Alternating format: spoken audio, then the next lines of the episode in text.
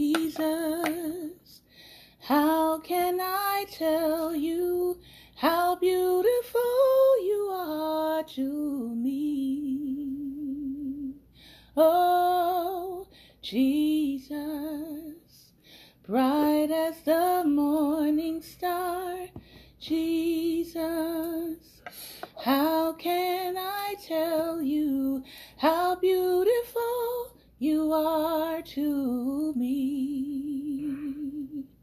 Sweeter than springtime, purer than sunshine, ever our song will be.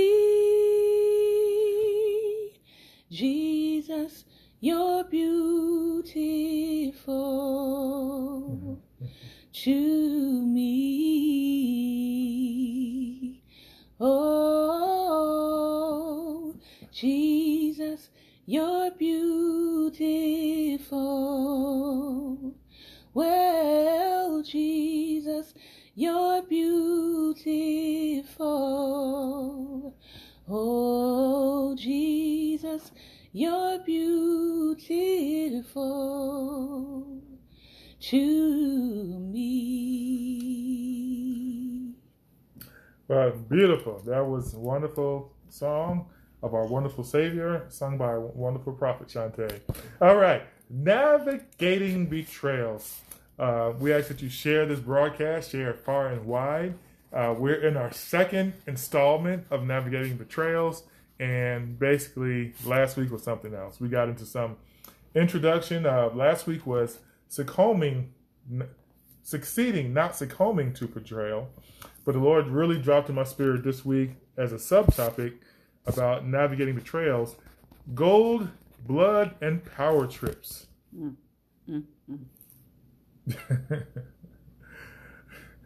Betrayal literally is. God have mercy. Let me get through this today. Gold, blood, and power. Those three things are some of the root common denominators that lead to betrayal. Okay? I'm not getting into fractions, what's on the top, what's on the bottom, but anyway, the denominator uh, is what we have to deal with. Navigating betrayals. But real quick, let me just go through a couple of quick definitions. Betrayal is to lead astray, just real quickly in review. Um, betrayal means to deliver to an enemy by treachery, violation of allegiance, and faith or confidence, or treason. Okay? Uh, betrayal, praise God, is to fail or to desert, abandon in the time of need, especially in a time of need.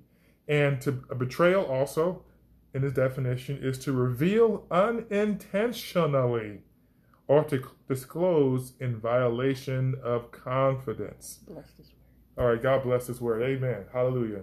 We thank God for this word today. Anyway, um, navigate as we go through it. I just want to go through these quickly because I have a lot to share today. Uh, navigate the process of active, uh, excuse me, the process or activity of accurately knowing one's position, planning, and following the route. Number one, know your position. That's number one. Number two, plan. Number three, follow. Know where you are, plan, and follow the plan. That's navigate. Bottom line, okay? The opposite of navigate is to retreat, abandon, depart, or flee. All right? So, anyway, um, that was it. Those are the definitions. That's where we are. Now, just real quickly in review last week, we talked about David in Psalms 55 and how David's spirit was somewhat broken because of betrayal. And this is what he said, verse 12 of Psalm 55. I'm reading from the Living Bible all day today, okay? All right. It was not an enemy who taunted me, then I could have borne it. I could have hidden and escaped. God bless everyone coming in. Hallelujah. Verse 13, but it was you, a man like myself, my companion and my friend. What fellowship we had. What wonderful discussions as we walked together in the temple of the Lord on holy days. So David is agonizing that betrayal in his life occurred from kinship, closeness, and those who are close to him. Betrayal, the enemy doesn't betray. Usually, enemies who are known enemies, you can deal with it. You know they don't like you. You know they can't stand you. You know when I when I see people in Confederate trucks uh, with their flags flying out the back of the truck with all their rifles hanging out, we know that they are adversarial to the life of freedom for African Americans. We know that. It's very clear. The real betrayal comes when you have people on the Supreme Court who work to dismantle civil rights who look like those who will be like David. Long story short. Now, one thing I have to tell you, and this is a quick review betrayal helps anchor strongholds where you would have success. They anchor strongholds of the adversary will normally be freedom and success. Okay? Betrayal is not about you individually. People don't just betray someone individually because of the individual person. People betray because of your gift. People betray because of the vision you have. People betray because they feel like what they have is more important than what you're doing. So, those are some things that God really clarified for me in dealing with betrayal. Kingdoms of nations, we're going to get into that. Kingdoms, nations, I mean, the greatest powers that have been in human um, in human life have fallen prey and setback because they did not factor betrayal into their missions. You, like I said last week, and I'll say it again. If you are a leader, if you have a mission, if any, whether it be ministry, whether it be business, whether it be community service, whatever it is, even medical, understand it's not going to be if you're betrayed, it's going to be when. So you must factor in that betrayal is going to be a part of your leadership path. So you must prepare for it. You must have a mission plan for it. You must have a navigation plan for how to deal with setbacks that come from betrayal. All right. Now, like I said, today we're getting into it. Gold, blood, and power trips. Okay. Look, the bloodthirsty quest for power is like the ultimate time tested root source of betrayal. People want power. Because power in the hands of those who are corrupt is centered around gold and blood. That's something the Lord gave me. Okay? The Bible talks it filthy lucre. Lucre. However you want to pronounce that. I never knew the proper pronunciation. Forgive me for that. Lucre. Filthy lucre means dirty profit. When you look at money laundering companies, they are centered around corruption because they are betrayals, they are offices of betrayal to help funnel filthy profit to harm people. All right? Look at this. Filthy profit entices souls to harm people who trust them. It entices the soul to dismantle entire environments that are set for your well being. See? Yeah, betrayal, and filthy lucre, it entices the soul to harm people who trust them. In other words, betrayal does not come without trust. People will work to gain your trust. They will pledge allegiance to you and what you're doing in order to gather that trust. But their heart will be far from you. And the reason why is because they have ulterior motives, which in most all occasions deal with gold, blood, or power. There's been seldom been anything outside of those three elements that cause people to betray those who trust them. Look at this. I'm gonna give you a couple, a few case studies of betrayal. One betrayal, and I, and these are some American, the in modern history. Okay, the biggest, like we have the military services, right? We have the, as we know, the Army, the Navy, the Air Force, and the Marines. Those are the protective arm of the United States to protect us from um, criminals, foreign and domestic okay, enemies, foreign and domestic. Now, the Navy, they had their biggest betrayal in history. The biggest betrayal of the Navy in history came from, guess what? A Navy officer.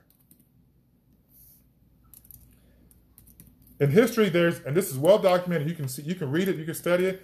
John Walker, he was a chief warrant officer, and he was a, guess what? A communication specialist. He knew how to transmit communications for the Navy. He sold secrets of the Navy to the Soviet Union and provided Moscow access to weapons, and sensor data, naval tactics, terrorist threats, surface and submarine and airborne training, and their readiness. So, in other words, he gave away the enemy all of the secrets that dealt with the strategy for the Navy to be successful in a time of war. It is known as one of the greatest betrayals in naval history. The thing that the Lord gave me in this is that people who operate communications, people who serve under areas where information is transmitted, is one of the most delicate components of your mission. You have to understand that people who communicate what you do or what you're about, they have to be vetted, they have to be tested, they have to be evaluated and checked on a regular basis to ensure that they are in line with the mission. This guy here, he took Navy papers and walked directly into the Russian embassy.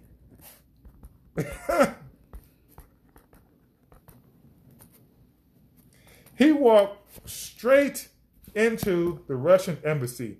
At the time of his betrayal, Russia and America were at super odds. And the Lord gave me this. When the enemy encamps near you through diplomacy, you must be on your highest level of alert. Enemies use betrayal through proximity to you and your vision.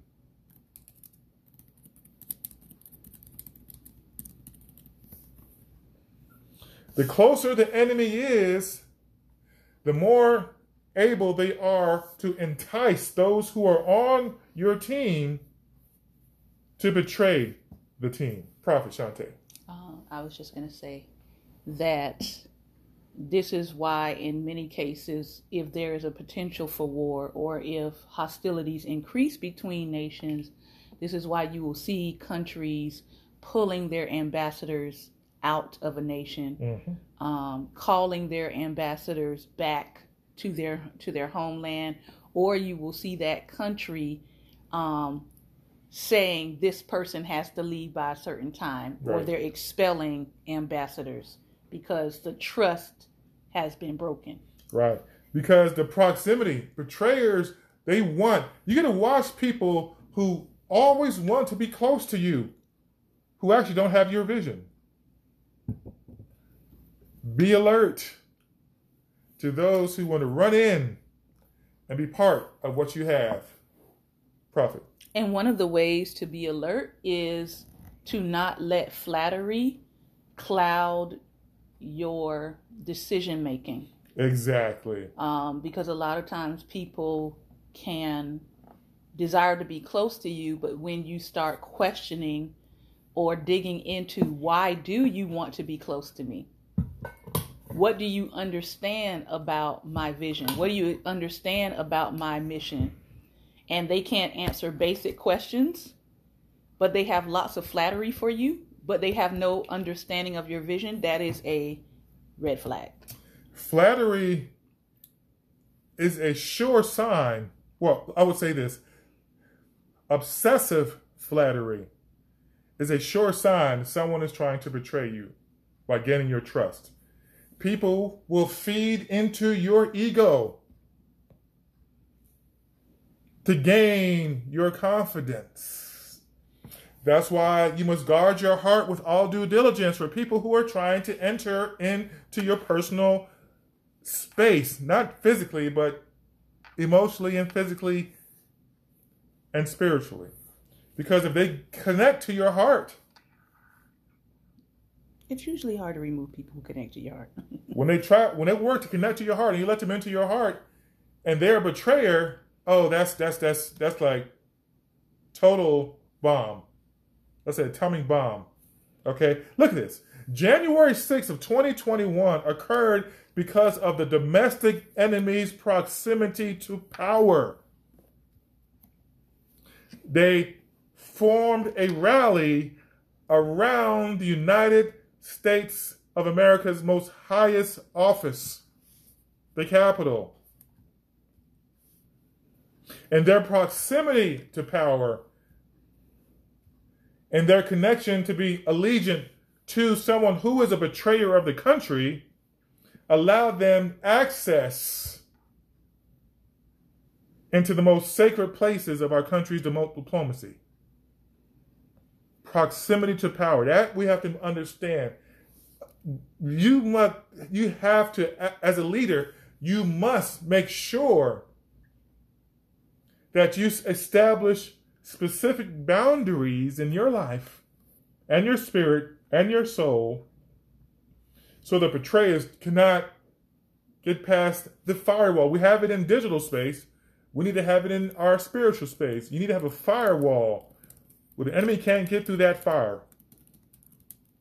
Where the consuming fire of God surrounds you and protects you from foreign objects trying to come in and destroy. That's how cancer occurs. I'm a cancer survivor. Cancer is when a cell starts to mutate and it starts to at- attach to other cells and mutate those other cells and it betrays the body causing cancer same thing with human life and leadership okay look at this um, another example of betrayal one of the most epic betrayals in human history is that of marcus brutus he's a roman he was a roman guy okay he was the adopted son of Julius Caesar. If you study European history, you'll know him very well. He's very outstanding in his name. Marcus Brutus, or they call him Brutus. He was the adopted son of Julius Caesar. His father was murdered. Julius Caesar took him in. Marcus Brutus was a great speaker. He knew how to orate. But what did he do? he joined the senators of Roman senators and worked and led the effort to assassinate Julius Caesar. Caesar was his uncle.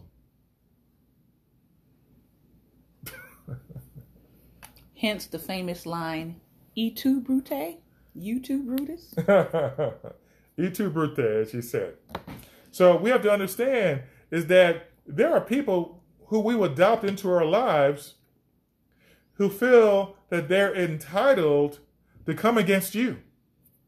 And they will work through all the halls of your authorities and your levels of order in order to assassinate your vision. Those who you've adopted. That's why we have to be mindful. Jesus talked about call no man father. call no man. He's because your father is in heaven. The press to try to adopt people as your own kin opens the pathway for betrayal to occur. One of the biggest aspects of church hurt from the aspect of leadership is when they have people who consider them people as their sons or daughters in ministry and they turn against them.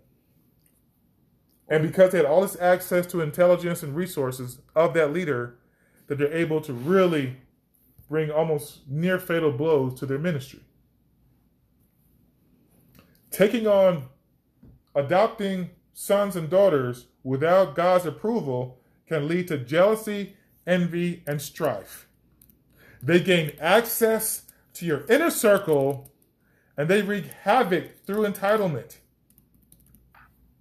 Oh, that's my son. He's like a son to me. He's like a son to me. She's like a daughter to me. She would never do something like that. Well, they're doing it. Here's another example. I'll give you this. Benedict Arnold, that's another name if you study American history. Benedict Arnold. He was an American general during the Revolutionary War, okay? He made significant accomplishments, great accomplishments for the American army as they were fighting Britain. He made so many accomplishments, but others claimed the success of what he did.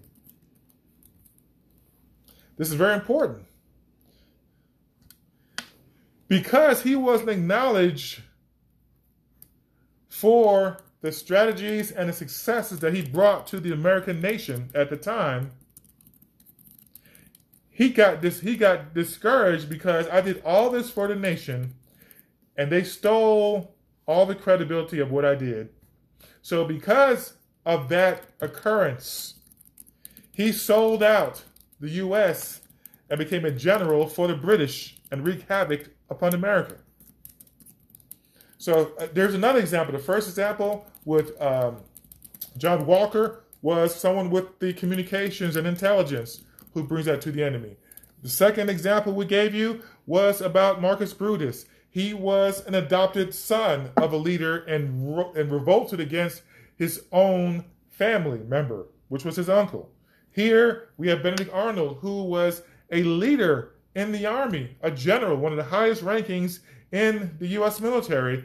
And because they people stripped him of his successes, he got disgruntled and said, "If I'm going to do all this for America, and they decided just to rip this out of my, you know, out of my out of the history about what I did, then what's the use of even fighting for America?" One of the biggest betrayals in American history, Benedict Arnold. Betrayal may not, this what God gave me, betrayal may not be in the heart of good people, good men. I'm sure Benedict Arnold did not consider betrayal throughout his campaigns of success. But when you rob or devalue people of their successes, betrayal floods the heart. So, as a leader, you must be sure that when people make accomplishments, one way to protect your leadership and your ministry is that when people make accomplishments for the ministry, make sure to give credit to whom credit is due.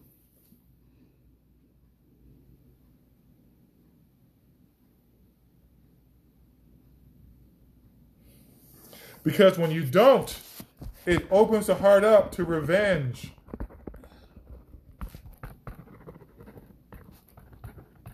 People don't want to be faithful and have their faithfulness crapped upon.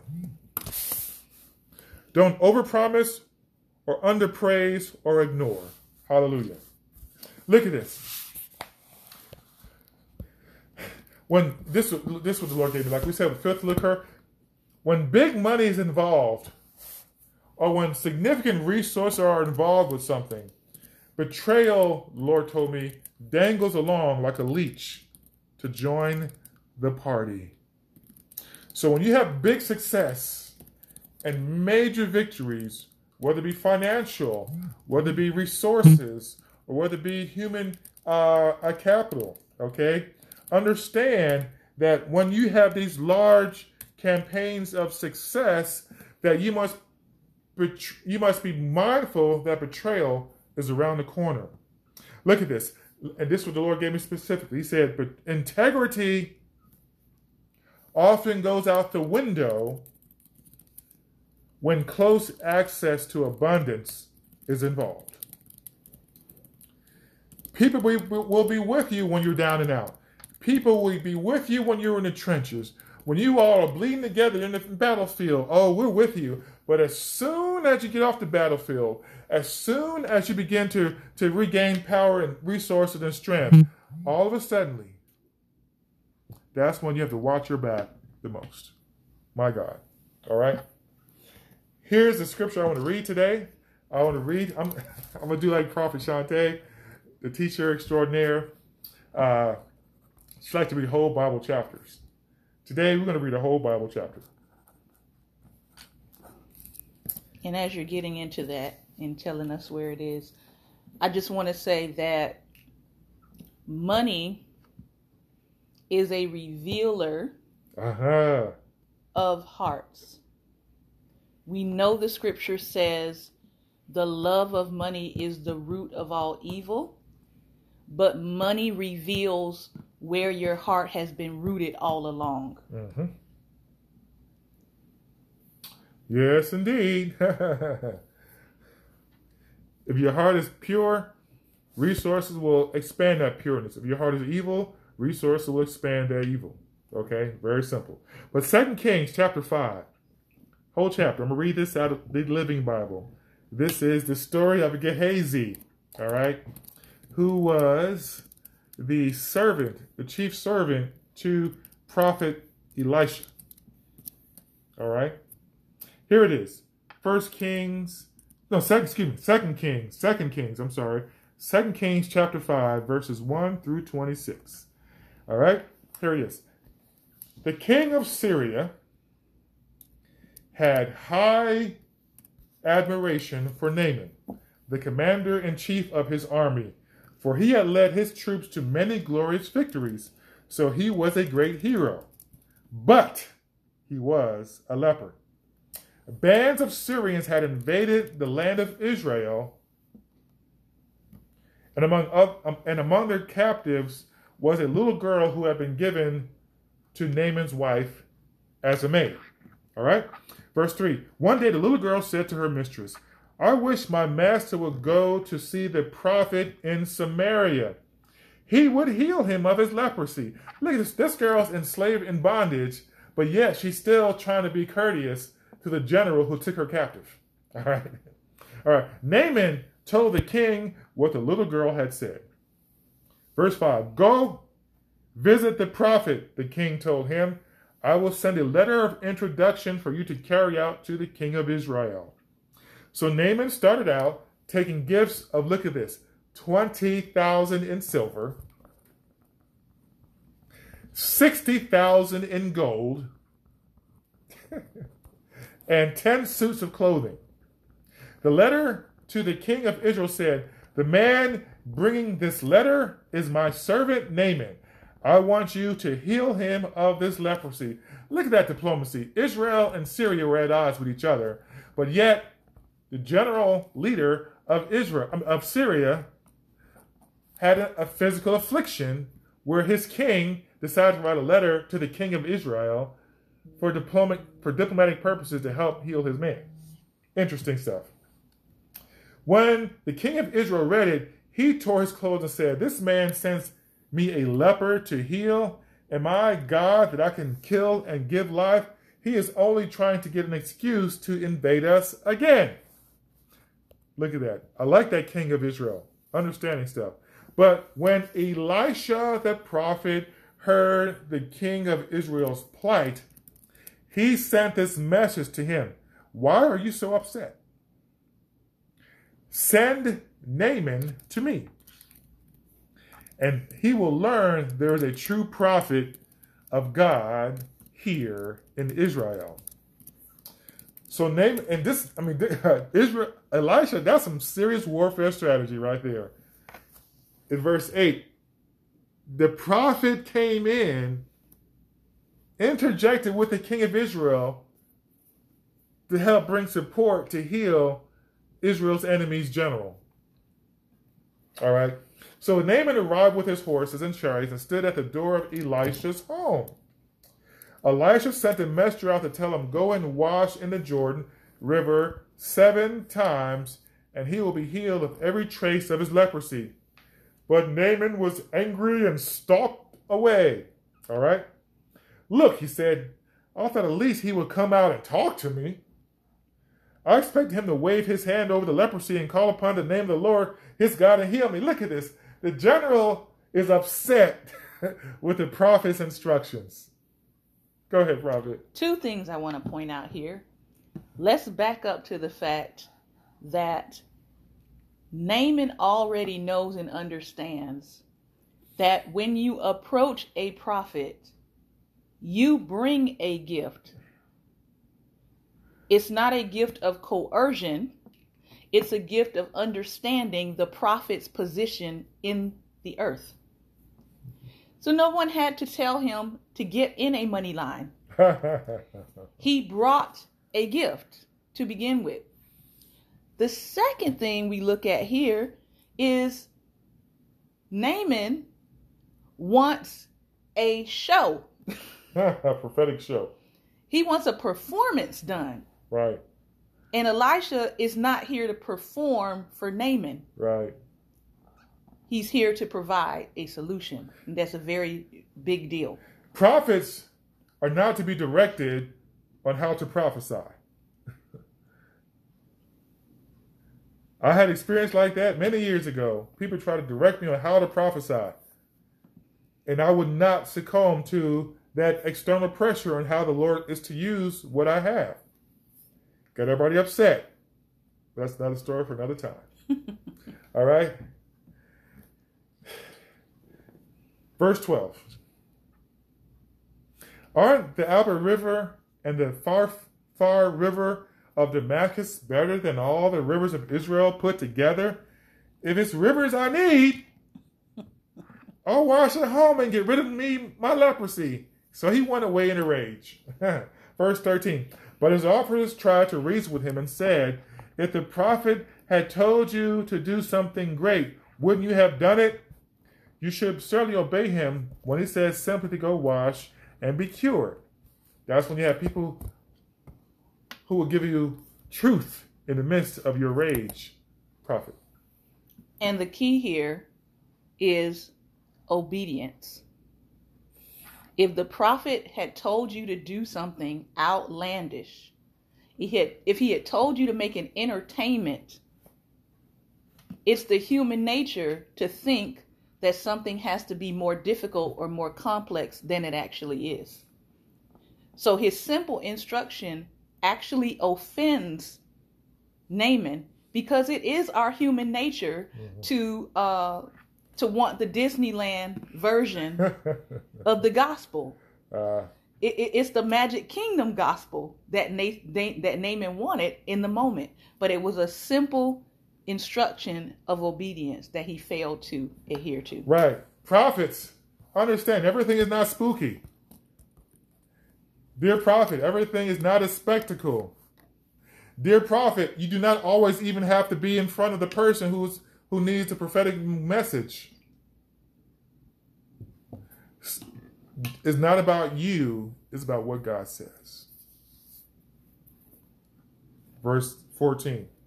So Naaman went down to Jordan River and dipped himself seven times as the prophet told him to do so, and his flesh became as healthy as a little child's, and he was healed. Look at this. Then he and his entire party went back to find the prophet.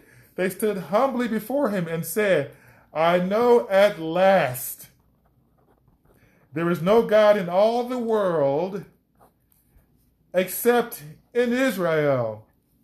Please accept my gifts. Now, this is one of the greatest strategies of warfare that you can ever accomplish is to take the general who was who was sick of the adversary. Take the general of your adversary and treat him and heal him of his disease. You know what that did? You know what Elisha did? He proved to the enemy's general that God is real. Mm-hmm. And you created an ally out of the adversary. Because you reap coals of fire upon the head of your enemy when you heal people of their long standing problems.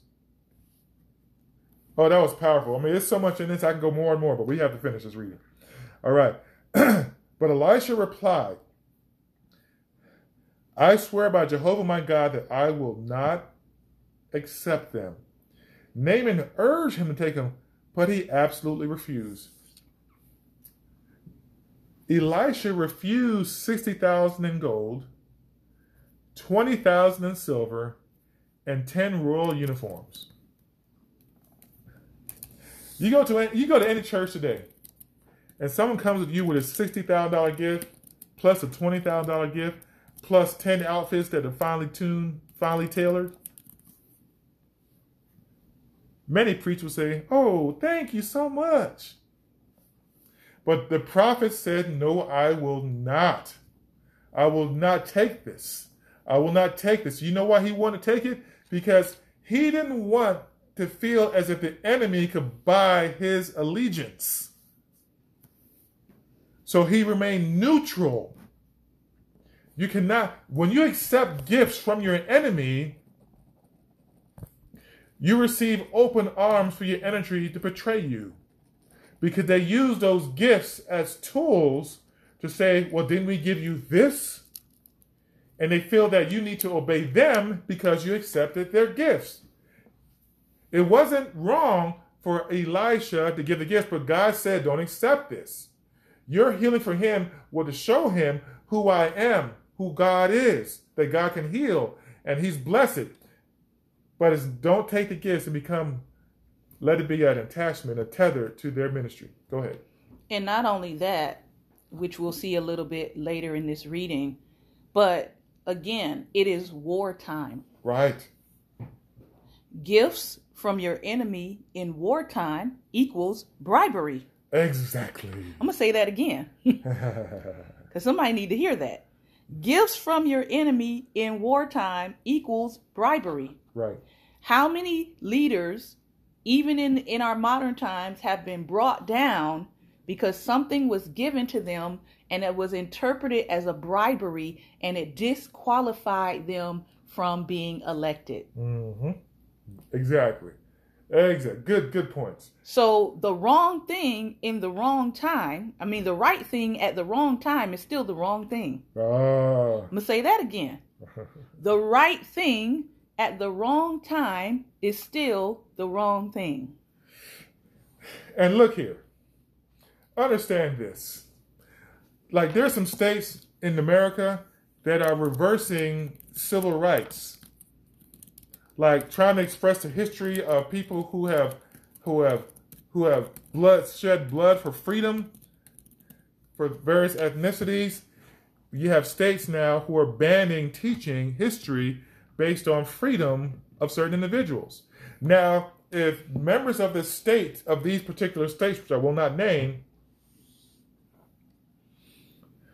come around and want to give you gifts, if you're an abolitionist and you're here to bring freedom to all people, and people who are abolishing freedom, I mean, people who are, who are, yes, right, I said it right, people who are trying to get rid of freedoms come and give you a gift, you need not accept that. Understand that different freedom fighters. Okay. Now, verse 17. Well, Naaman said, All right, okay, but please give me two mule loads of earth to take back with me, for now and I will never again offer any burnt offerings or sacrifices to any other God except the Lord. You see what this did? By him not taking the money, he made the king, the general of the adversary of Israel, a worshiper of God, the true and living God. That verse 17, plug that in. Study that in your own time, okay? My God. Verse 18, however, the Lord may pardon me on this one thing. When my master, the king, goes into the temple of the god Rimmon to worship there and leans on my arm, may the Lord pardon me when I bow too. Look at this. There is so much elements of worship when you convert somebody through your prophetic work that will allow respect, that will allow honor. Naaman had to serve his king, so he had to be in there to serve his king, but his heart was with the Lord God because he saw what Lord God did to him directly. All right?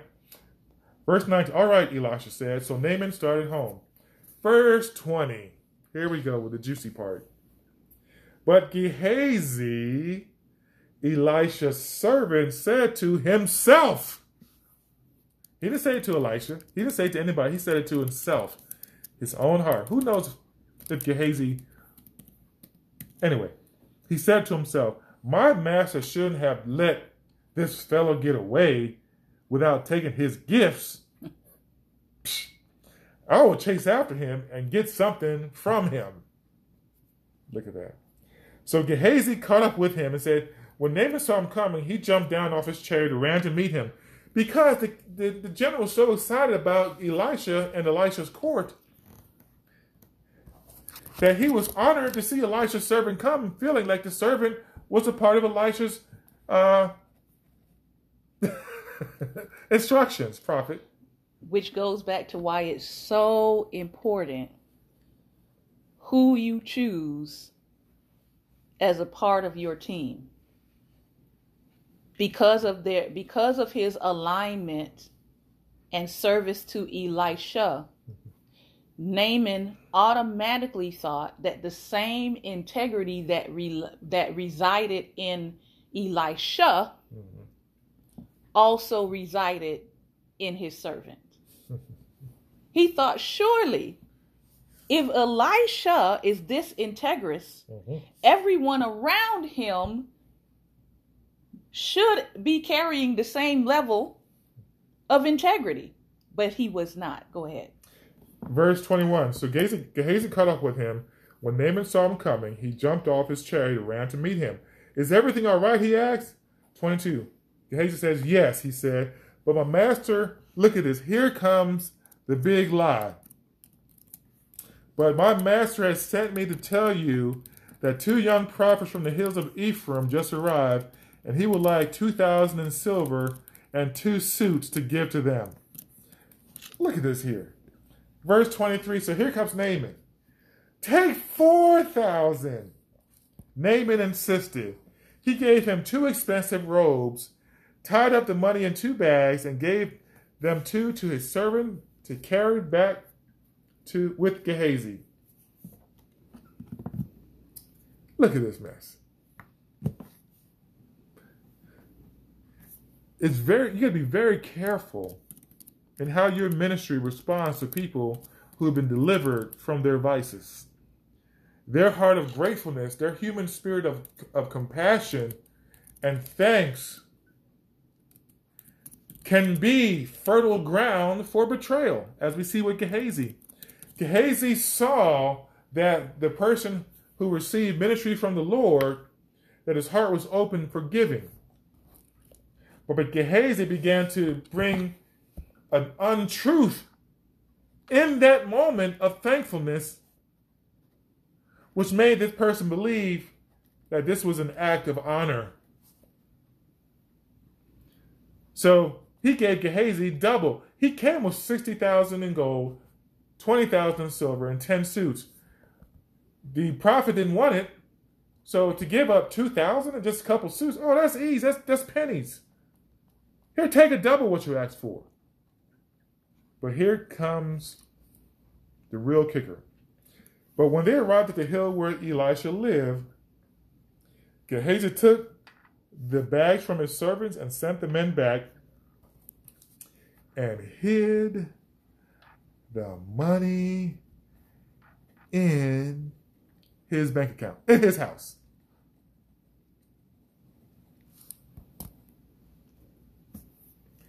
He lied to the person who was just healed miraculously by God. Then he came back and did a triple lie and didn't even do what he told the servant, I mean, tell the person who he just encountered hid the money in his own house. He lied, he deceived, he hustled, and then he hid it. He hustling, he hustling. That's what you call. That's what you call hustling. Remember we said gold, blood, and power trips. Gehazi was empowered through proximity to power with Elisha to go after gold. There may not have been physical bloodshed, but he pulled names of people who he said he's going to do something with, and he didn't use them. He did. He just used them as bait. He name dropped. He people will name drop in order to get something from people illegally. Mm-hmm. So be careful how other people are using your name. Because they're using your name for filthy lucre because your name was integrous. The smaller your circle, the cleaner your name is. My God. Verse 25. When he went to his master Elisha and asked him, Where have you been? oh my God, here it goes. I haven't been anywhere. That's number three. That's the third lie. Three lies. Look how this servant of the prophet could lie so abundantly. And this is another aspect about betrayal. That just because someone is next to someone in leadership doesn't mean they have the integrity of the leadership. Gehazi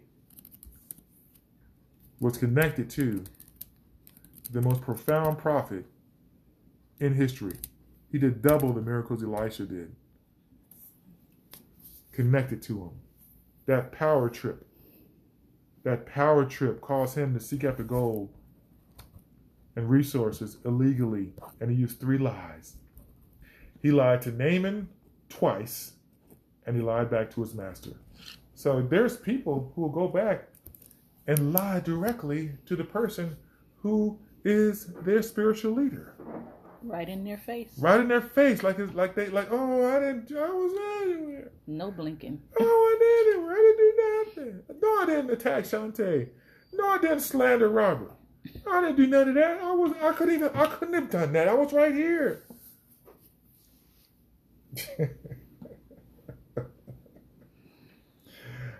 but here is where betrayal busting ministry occurs. Elisha said to him, Don't you realize I was there and thought when Naaman stepped down off his chariot to meet you? Is this the time to receive money and clothing and olive farms and vineyards and sheep and oxen and servants? Because you have done this. Naaman's leprosy shall be upon you and upon your children and your children's children forever. So instead of Gehazi witnessing the great miracle of God and the integrity of his master, of his leader, Elisha, he inherited his entire descendancy, inherited his problem. The problem that the soldier was healed of. And Gehazi walked from the room a leper, and his skin was white as snow. So this was an instant response. Lepers at that time could not function in normal activities of life. So when he became leprous, he couldn't serve. And now his entire generational line was pronounced with a handicap, a disability, which prevented them from serving for generations. Prophet. Go back to the beginning of don't you realize? Didn't you realize? All right, verse 26. Don't you realize I was there and thought when Naaman stepped down from his chariot to meet you? Pause. Don't you realize that when you are connected to a leader, as they have been given charge over your spiritual life, Mm-hmm. that God shows them things about your spiritual life. Now, it's not them walking around saying, you know, what is this person doing 24 7? But if there's something that God is directing your leader to share with you, to counsel you about, to teach you, um, to give you insight into, then yes, God is going to show that leader things about your heart because you've been entrusted to that leader.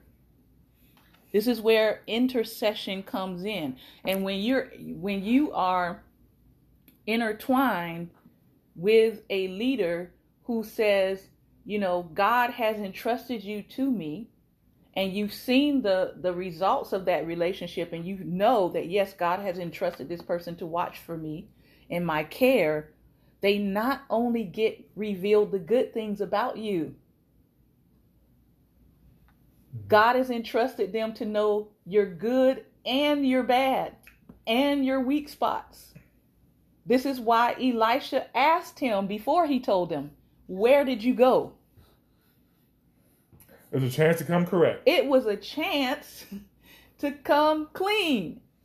Where did you go? And he still chose to not come clean. So when we when we talk about generational curses, a lot of people throw that term around, but this is an example of an actual generational curse that came from a a uh, level of betrayal and a level of deceit. And when you see something like this flowing through a bloodline of people, you got to say, God, go back to the root. Go back to the op, as we like to say on social media. Go back to the original poster or go back to the original offender and heal this thing from the root. Repentance from the root of a thing. But as we see, you know, this is Old Testament, this is before grace. So there's a forever eternal pronouncement that happens upon Gehazi for his actions. hmm So this is one thing the Lord began to deal with me about this, and we can't get it all today because we're going to be on this again next week on the 21st. But committing acts of betrayal eat up the soul of the betrayer. Betrayers' souls become rotted because paranoia becomes their portion. When you betray and your spirit of you have a spirit of betrayal, what happens is that you're always looking behind your back about how to make sure you can stay uncovered, not to be exposed, and then you have the continue to manifest lies, which opens your heart to the master of lies. And when the master of lies gets a hold to your heart, he will continue to flood you with ability to lie. Lie without lie without pause. Look at this. Betrayers, in most cases, their lives are upended once they become suspect because look, they're trying to cover their tracks. Their soul is not at peace. They cannot sleep well. They cannot eat well. They become an addict of the spirit of betrayal. You know, we talk about people fiending for drugs. They have to get this other fix. They got to get another fix. They got to get another fix. Well, when you have the spirit of betrayal, you always have to get another fix of something to protect you to keep that spirit of betrayal alive. Well, And that would kill yourself. or you've got to get another cover Mhm. because you know as as our many of our families especially our elders have have told us or talked to us about you know you use another lie to cover another lie mm-hmm. to cover another lie. So it's a cover after cover after cover to the fact, you know, even in the text here, he feels pretty comfortable with lying to Elisha about what he's already about what he's done. Look at this. The human I'm to close on this one. The human heart is not designed to betray one another. It is forced as a slave through the chains of betrayal in the quest for gold, blood, or power. So on that, I'm gonna turn it over to Prophet Shantam, let her come and show her face to you and pray us out of this one. Now pray you got some good nuggets out of this on how to govern your lives as a leader.